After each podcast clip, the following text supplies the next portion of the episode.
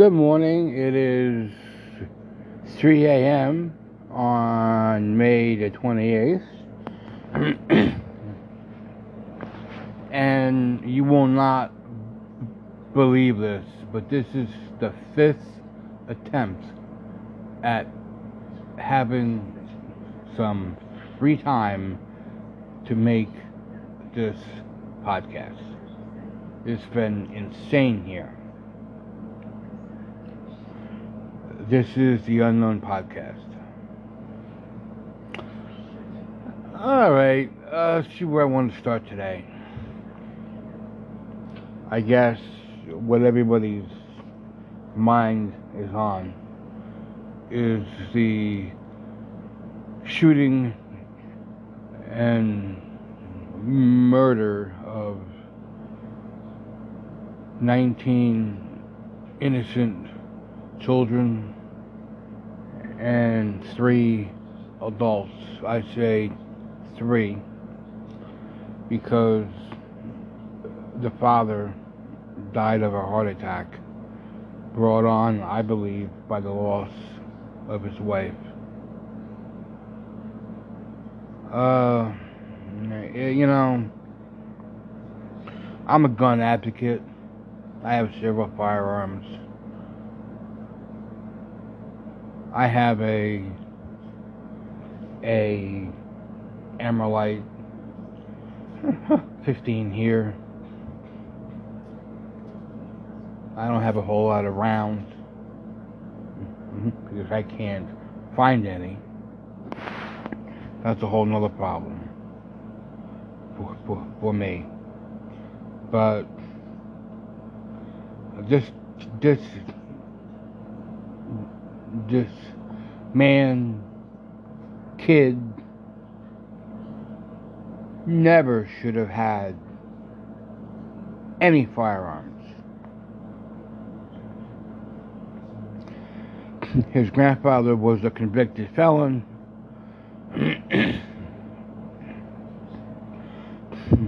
I think it is time to do Mm-hmm. seven day waiting period with background checks. I mean, now, seven days it's not a long time. If you want a, mm-hmm, if you want, if you want a firearm, you should be allowed to get it. So, providing you pass the background check and wait seven days. That's what I think. As I said earlier, his his grandfather was a convicted felon. He never should have been sold a firearm with that address as his home. Maybe he used hmm. his mom's address. I don't know that. But maybe that's what happened. I have to do some more research into that.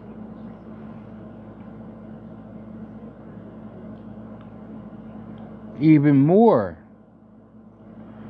reason why he never should have had a firearm. He has a juvenile record. Governor Abbott was rightfully mad because he was provided the wrong information. Um, Salvador Ramos has a juvenile record for guess what? Threatening to shoot up a school.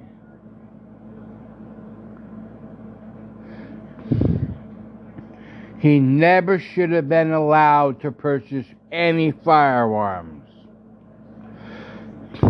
We need to stop protecting juvenile uh, offenders by hiding their juvenile records. That's the first thing we need to do. Because I know, I know I know what you do as a juvenile cannot, should not be used in a adult case. Should you become a repeat offender, but the information should be there for people to see, especially when you are requesting a firearm purchase. Now, there's been some upheaval, some consternation about how he purchased uh, these weapons. He did it through a mail order company. He went online. He paid his money uh, online. the dealer or the store, the online store, sent it to a physical address where he picked it up. I don't know if the physical address had a fee built built into it for them to provide that service for him. That's their business. But we need uh, a seven day waiting period after you pass the background check. And, and I said earlier, you should never have had access to any kind of weapon based on his juvenile history. Now, there's been even more speculation, and it has been alleged and it's been confirmed that the police department were hesitant to breach the building.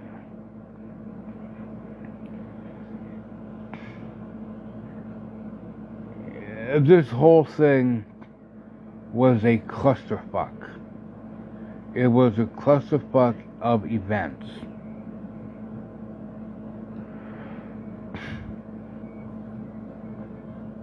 If you don't have heavy armament to go in to an active shooter eh, situation.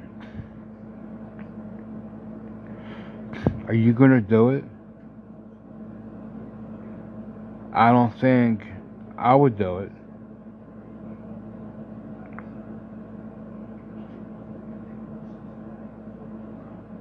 I'm I hope I'm never faced ever faced with that kind of a decision.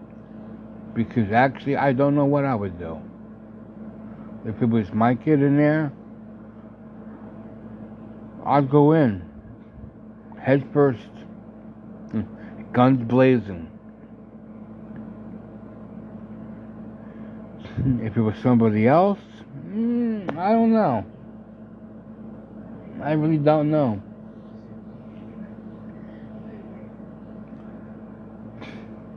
Mm-hmm. I think I would go in. I think I would go in. Yeah. I would go in. But you cannot. I know the parents want to blame them.